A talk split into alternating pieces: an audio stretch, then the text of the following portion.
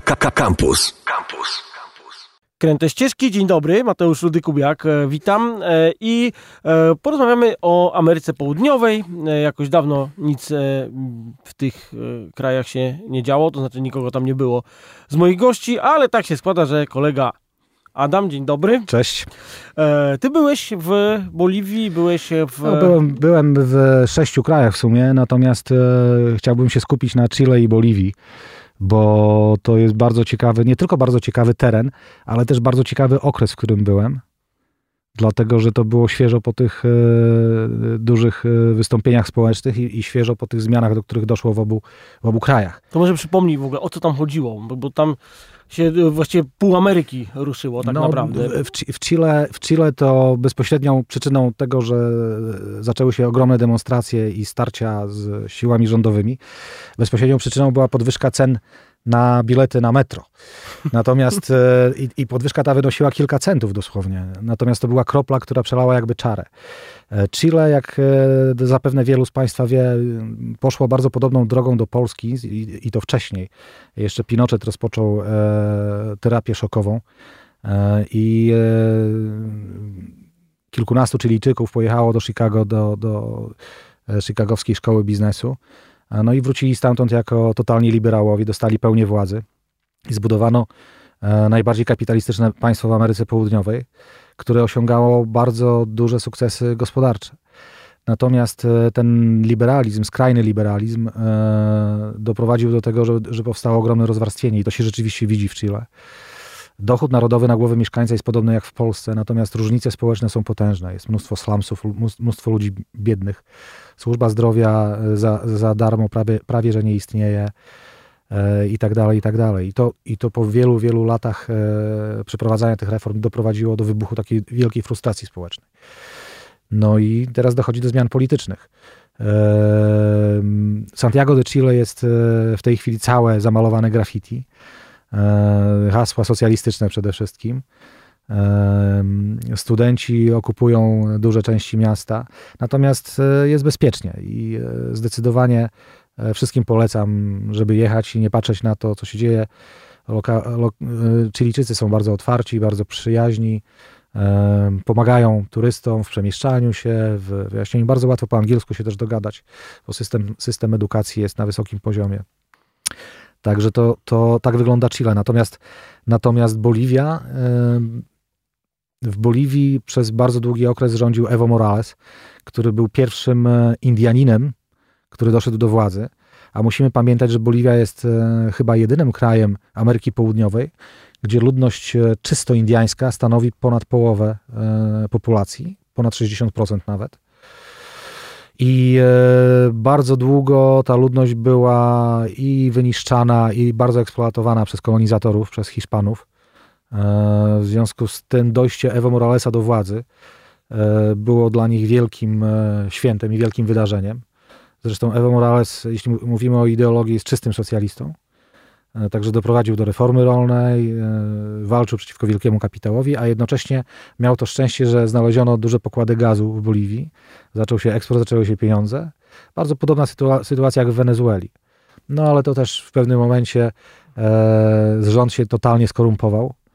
E, władze tak naprawdę sprawowały z tylnego siedzenia kartele narkotykowe, a musimy pamiętać, że, że Boliwia jest największym producentem kokainy na świecie, nie Kolumbia. Okay.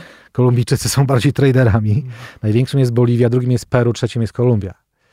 E, także rząd był bardzo mocno uwikłany w pranie pieniędzy też. I w tym również e, Evo Morales. I w końcu doszło do i zbiednienia, i wystąpień, i ekscesów, ale pamiętajmy, że tam, tam na te e, sprawy ideologiczne i socjalne nakłada się jeszcze konflikt etniczny i religijny. E, dlatego, że ta, ta, ta, część liberalna, która teraz doszła do, do władzy w Boliwii, to, to są z kolei ortodoksyjni chrześcijanie, katolicy. Natomiast Indianie wyznają ciągle przede wszystkim animistyczne swoje religie, a jeśli mają elementy chrześcijaństwa, to zazwyczaj to jest miks, jak to w to Ameryce Południowej. W Ameryce Południowej tak. to jest zmiksowane taki, to jest, nie przeszkadza dokładnie, jedno drugiemu, dokładnie. to jest tak fajnie zrobione. Także po Chile żeśmy przejechali przez dach świata tak zwany samochodami terenowymi do Boliwii. I byliśmy tam dosłownie dwa tygodnie po krwawych starciach. Tam zginęło 70 osób bodajże. To było o wiele bardziej krwawe niż w Chile. Natomiast, natomiast e, te nowe władze użyły wojska i bardzo szybko spacyfikowały sytuację. Natomiast czuje się, czuje się napięcie. E, pod znakiem zapytania stał nasz wyjazd też, bo, bo dosłownie dwa tygodnie przed naszym przyjazdem doszło do tych tragicznych wydarzeń. Tym niemniej potem w ostatniej chwili żeśmy podjęli decyzję, że jedziemy. Sprawdziliśmy jeszcze w internecie rząd amerykański i angielski e, z Newsban. Tak, tak. Bo była, była rekomenda rekomendacja, żeby nie wyjeżdżać i dosłownie parę dni przed naszym przyjazdem zniesiono tę rekomendację negatywną. Powiedziałeś tutaj, że jechaliście przez dach świata. Ja się chciałem tu podpytać, bo e, drogi e, w Andach, ogólnie w e, wszystkie drogi w górach w Ameryce Południowej to należą do, do takich, że to po prostu ja bym się z aparatem chyba tam nie rozstawał, jakbym tam tędy jechał. I poza tym wjazd na, na dużą wysokość to chyba nie jest, y, do najłatwiejszych nie należy. Ja pamiętam, jak pierwszy raz w życiu zapiąłem snowboard na 3,5 tysiąca metrów i padłem zmęczony, jakbym przerzucił przyczepę drewna mniej więcej. No cóż, przede wszystkim zacznijmy od tego, że według mnie Ameryka Południowa jest najpiękniejszym kontynentem na świecie. A byłem, no nie byłem w, Antar w Antarktydzie jeszcze, natomiast e, bardzo dużo krajów odwiedziłem i e, uważam, że krajobrazy E, połączenie krajobrazów z e, przyrodą dziką, z fantastycznym jedzeniem, z dobrymi ludźmi, z ekologią. To są bardzo, bardzo czyste kraje. Oprócz tych wielkich miast, które oczywiście mają te same problemy jak europejskie metropolie, to to jest raj na ziemi. Natomiast oczywiście wszyscy wiemy o tym, że oni nigdy nie mieli szczęścia do rządzących. W Boliwii, w Boliwii od, od, lat 60. do końca 80. doszło do 162 przewrotów wojskowych. I oczywiście to jest skrajny przypadek, natomiast e, wszędzie, wszędzie władze prędzej czy później się korumpują i doprowadzają do, do upadku kolejne systemy, które są tworzone. Wracając do, do drogi. drogi. E, miałem właśnie możliwość w tym roku do spędzenia najpiękniejszego dnia w podróży samochodem w całym moim życiu. I to była przeprawa z pustyni Atacama do Uyuni w Boliwii. Jeśli Państwo e, nie wiecie, są to potężne e, pola solne. To jest, to jest wyschnięte słone jezioro, które ma powierzchnię ponad 10 tysięcy kilometrów kwadratowych. Czyli jak, wydaje mi się, że województwo mazowieckie, to mniej więcej do tego można porównać. Całkowicie płaski teren, całkowicie czysta biel. W momencie, kiedy pada deszcz, robi się z tego e, ogromne zwierciadło o powierzchni 10 tysięcy kilometrów kwadratowych. Zdjęcia stamtąd są nieprawdopodobne. Zresztą internet jest pełen tych zdjęć, także proszę sobie sprawdzić u Juni to jest tak nienaturalne w ogóle, jak się na to patrzy, na te zdjęcia, ta biel w ogóle tam, że to jest, Dokładnie. To jest dziwne. E, podróż trwała 12 godzin. E, e, Atakama położona jest na wysokości mniej więcej 2700 metrów e, i w czasie tej podróży wjeżdża się najpierw do góry. Punkt e, graniczny się przekracza na wysokości 4400 metrów. Ale to granica jest. I to jest, to jest szopka dosłownie. Mhm. No, no, natomiast no, trzeba dostać tą pieczątkę. E, tylko samochody terenowe i to są do, dobrze wyposażone samochody terenowe z zapasem wody, z żywnością. Z, inaczej nikomu nie radzę tam się wybierać. I koniecznie z lokalnymi kierowcami i przewodnikami, ponieważ tam nie ma dróg. E, dach świata to jest też teren kilkudziesięciu tysięcy kilometrów kwadratowych, gdzie nie ma dróg praktycznie. E, przewodnicy orientują się na góry, wiedzą mniej więcej pomiędzy którymi górami mają przejeżdżać. E, na, najwyższa wysokość, na jaką wjechaliśmy, to, jest, to było 4900 metrów.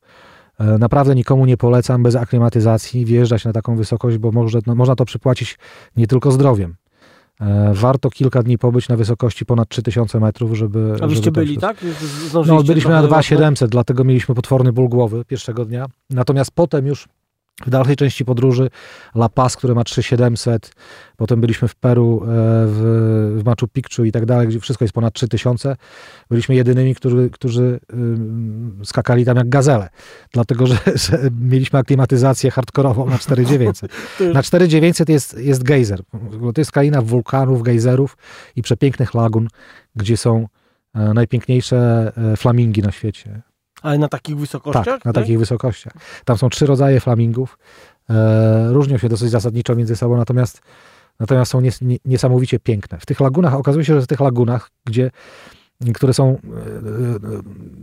e, woda jest praktycznie nasyconym roztworem soli. Okazuje się, że tam mieszka jakiś lokalny rodzaj i się rozmnaża bardzo dobrze, lokalny rodzaj krewetki malutkiej. I to jest podstawowe pożywienie tych flamingów. Także one migrują, specjalnie tam dolatują, żeby tam się najeść po prostu. I to są miliony flamingów. Wyście, jak to wasza wycieczka wyglądała? Bo to mówię, że kilka krajów, tak? E, obie, objeżdżaliście. Czy zawsze do to jest nasza trzecia wyprawa do Ameryki. Zawsze, jak wspominałem wcześniej, jeżdżę z żoną i z córką. Córka ma 11 lat, niedługo 12 skończy. Zresztą doskonale to znosi. I jak się jedzie do Ameryki, według mnie, to po pierwsze, pora na wyjazd najlepsza to jest, to jest koniec roku. E, my zazwyczaj wyjeżdżamy około połowy grudnia i wracamy około 10 stycznia, także wszystkie święta, nowy rok tam spędzamy. I jeśli tam się już jest, to warto sobie wybrać jedną bazę, do której się dolatuje z Europy i potem z tej bazy się wraca z powrotem do Europy i warto sobie połączyć. To, to, to, to wszystkim rekomenduję. Lokalne linie są bardzo tanie, połączenia są dobre. Ale w więc... sensie lokalne linie już lotnicze, tak? Tak, tak. Także jest taka linia LATAM, która y, zdaje się, że w większości należy do Chilijczyków, ale mają w niej udziały inne państwa i w związku z tym LATAM jest w całej Ameryce Południowej. No, bardzo polecam.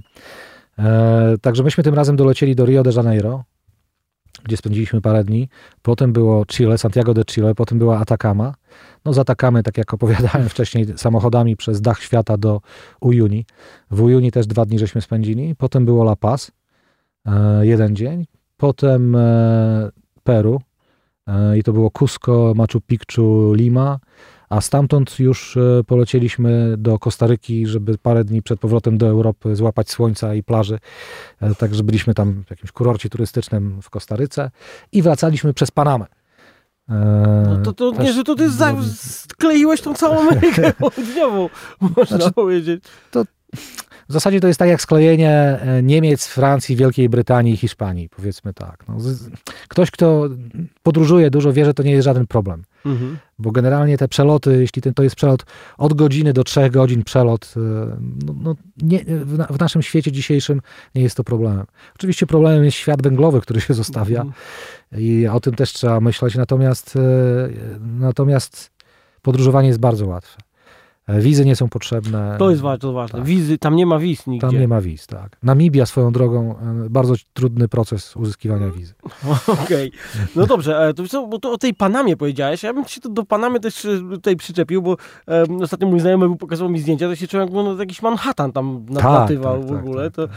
to mówi, że leci się przez, przez dżunglę, nagle się wylatuje za jakieś górki i po prostu się wielkie miasto Dokładnie tak. nowoczesne e, i jak to, jak to wygląda? Spędziliście no, chwilę w Panamie? No, spędziliśmy jeden dzień, jedną noc. No, Pana, Panama jest wielką pralnią pieniędzy. E, nie płaci się podatków zupełnie, nie ma podatków w Panamie. Okay. E, poza Nawet tym jednego procenta? Nic? Nic. W konstytucji jest zapisana tajemnica ban, państwo, e, bankowa. W konstytucji. No czy była ta, ta afera Panama, coś tam. Panama Papers, Papers, no to był wyciek. Wszyscy. To był wyciek, tak? E, no. Natomiast generalnie kraj strzeże jak najbardziej tajemnicy bankowej. Tajemnicą Poliszynela jest, że Panama to jest kraj stworzony przez Amerykanów i kontrolowany w 100%. I to im jest, przede wszystkim tym korporacjom amerykańskim jest potrzebny te, ten, ten laundry, który tam się odbywa. A tym niemniej korzysta z tego cały świat. E, rezydentem Panamy zostaje się po e, inwestycji na miejscu rzędu 280 tysięcy dolarów. Czyli okay. kupuje się mieszkanie w Panamie i się dostaje rezydenta, i po czterech latach rezydencji dostaje się obywatelstwo. Także wszystkim, którzy myślą o emigracji swoich pieniędzy, bardzo mocno polecam. Natomiast sam, samo miasto, Panama City jest bardzo ciekawe, bo to z jednej strony jest potężny Manhattan, e, wieżowce najnowocześniejsze, z mieszkaniami przede wszystkim. To są mieszkania budowane właśnie dla tych ludzi, którzy chcą zostać rezydentami i swoje pieniądze tam ulokować. W związku z tym tak to wygląda, ale jest jeszcze bardzo piękne stare miasto. E, warto tam spędzić dzień na, na zwiedzaniu, trochę na, na eksplorowaniu historii i tak dalej. Warto zobaczyć kanał panamski też. Ale tranzytem jest to do zrobienia, tak? Bo to tak, często ogóle, ludzie właśnie lądują w Panamie, w ogóle, gdzieś tam te okolice. Dokładnie. I na przyszły rok, bo mamy już trasę na przyszły rok, e, to będzie Ekwador, Kolumbia, prawdopodobnie Gwatemala i Nicaragua, ale naszą, za naszą bazę wybraliśmy Panamę. E, też najwięcej połączeń, najtańszych, najszybszych jest przez Panamę, także na pewno tamtędy.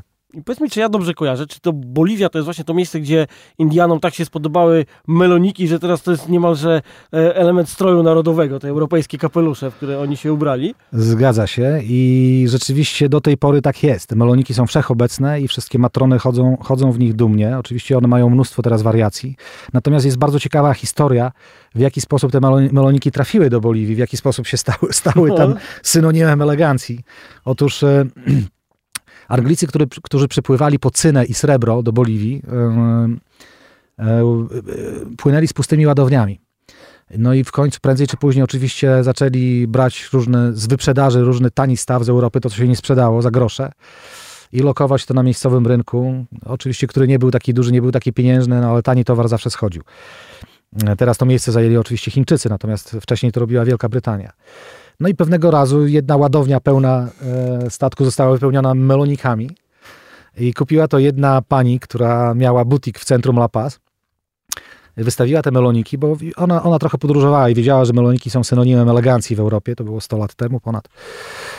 No i wystawiła je na sprzedaż i się okazało, że zero popytu. E, w czym był problem? Wszystkie meloniki były malutkie. Prawdopodobnie były to dziecięce meloniki. Ktoś e, zrobił ich ogromną ilość e, i w Europie one nie zeszły, no bo dzieci nie chciały nosić meloników. No, trafiły one tam. No i ta pani była niesamowicie sfrustrowana, bo zainwestowała wszystkie swoje oszczędności w te meloniki. No i, i, i w pewnym momencie zaczęła z desperacji nakładać codziennie inny melonik, idąc do pracy, idąc z pracy. Bardzo szybko zauważyły to modnisie lapaskie, przy czym to nie były Indianki wtedy, tylko Hiszpanki. E, I zaczęły umiejętnie lokować te baloniki na głowie, na czubku głowy, na koku i zaczęły to nosić. Ta moda dosyć szybko minęła u Hiszpanek i w związku z tym te panie oddały te meloniki swoim służącym, które były Indiankami. A z kolei dla Indianek to był, to był synonim e, wielkiego e, społecznego awansu, że mogły nosić takie europejskie stroje. I to na tyle mocno się w, w, w tą tradycję i w modę boliwijską e, utrwaliło w niej, że, że do tej pory to jest e, logo praktycznie La Paz. No tak, mi się tak kojarzy, że oni tam jakieś swoje wplatają e, kolorowe, nie wiem jak to nazwać, e, wstążki. Wstążki, takie... koraliki, to, talizmany i tak dalej. La Paz oprócz, oprócz meloników na pewno warto przyjechać do La Paz. Boliwia to nie jest tylko dach świata i Uyuni. W La Paz obowiązkowo trzeba spędzić ze dwa dni. Bardzo polecam odwiedziny na tak zwanym Wiedźmim Rynku, Witches Market albo De las Brujas. Jest to miejsce, gdzie sprzedaje się różnego rodzaju specyfiki służące do czarów. I to takie jak z przepisów czarownicy mniej więcej. Dokładnie, zaczynając, zaczynając od płodów lam, wysuszonych płodów lam, które są powszechne i podobno przynoszą szczęście i dobrobyt A domowi. A nosisz sobie w kieszeni? Nie, nie, one, one zawsze w domu się wiesza w widocznym miejscu, taki płód. Okay. E, no i jest popyt, więc jest podaż. Ale oprócz tego e, tysiące różnych specyfików na na potencję, na prostatę, na miłość, na to, żeby się w tobie zakochali, na, na to, żeby się w tobie odkochali na to, jak mąż za dużo pije, na to, jak mąż bije. Tak Ale dalej. co, to masz to jakieś takie proszki, to są proszki, przyprawy, czy, to są proszki, to są, to są płyny i tak dalej. Oczywiście nie polecałbym próbowania tego, natomiast e, sam merchandising, jak to jest wystawione, jakie są opakowania, jakie są na nich napisy, to jest, można spędzić cały dzień czytając to i, i, i człowiek się na pewno nie znudzi. E, także gorąco, gorąco polecam ten e, Las Brujas. E, można też porozmawiać z tymi paniami, które sprzedają. One mają ogromną wiedzę tajemną na temat e, czarów. E, I do tej pory do La Paz przyjeżdżają ludzie z całej Ameryki Południowej na ten rynek. Ci, którzy wierzą w takie, w takie momenty, po to, żeby się tam zaopatrzyć. Ja właśnie widziałem jakieś nietoperze suszone, jakieś jaszczury. Jakieś... Aż to, to, to jest asortyment, to są dziesiątki, setki tysięcy różnych rzeczy. I kreatywność ludzka nie zna granic, szczególnie jeśli chodzi o czary, więc Polecam serdecznie. No, La Paz poza tym to jest miasto, też nie należy zapominać, że to jest miasto położone na pagórkach i na górach. I to jest jedyne miasto na świecie, które ma metro powietrzne. E, jest 17 linii metra A te linie metra to jest nic innego jak gondole znane nam wszystkim, którzy jeżdżą na nartach w Alpach. Zresztą te same firmy e, montują to tam, że to całe La Paz jest usiane tymi liniami. I to Jest jest to- normalnie na bilet y, Tak, taki tak, tak, tak. komunikacji miejskiej? Dokładnie tak. Ty- dokładnie tak. Przesiadki, stacje tranzytowe i tak dalej. Natomiast jest to dosyć drogie. E, nie wszystkich miejscowych na to stać. E, dlatego turyści, dla turystów to jest najwygodniejszy sposób przemieszczania się. Na naszą kieszeń wszystko jest tam tanio. Boliwia jest bardzo tanim krajem. A na jakiej wysokości La Paz leży? Bo to też jakaś tam... 3700. Okej. Także też warto się aklimatyzować. E, Ale ja się nie zapytałem, za, zawsze to robię, o, o jedzenie, jakie tam e, panuje. Ko- Kojarzy nam się wiadomo e, Argentyna ze stekami, ale czy te steki to wyłażą gdzieś do ościennych krajów, czy... A oczywiście, steki, steki w całej Ameryce Południowej, w całej Ameryce Południowej są dobre, natomiast w Boliwii jest jeszcze sznyt lokalny oczywiście, bo mamy lamę i guanaco. Co to jest guanaco? Guanaco to jest taka odmiana lamy. Dla nas to jest odmiana lamy, natomiast to nie jest ta sama rodzina. Należy do wielbłądowatych guanaco, więc e, troszeczkę się różni zewnętrznym wyglądem. Dla, my my nie, nie rozpoznajemy ich za bardzo. E, smaczne mięso i też robione na bardzo wiele sposobów. Natomiast e, Boliwia to jest i Peru to jest przede wszystkim quinoa. Quinoa, roślina zbożowa, wielu z nas, kto, szczególnie kto się in- interesuje jedzeniem wegańskim czy wegetariańskim, wiedzą na ile smaczna potrafi być quinoa i jak wartościowym pożywieniem jest.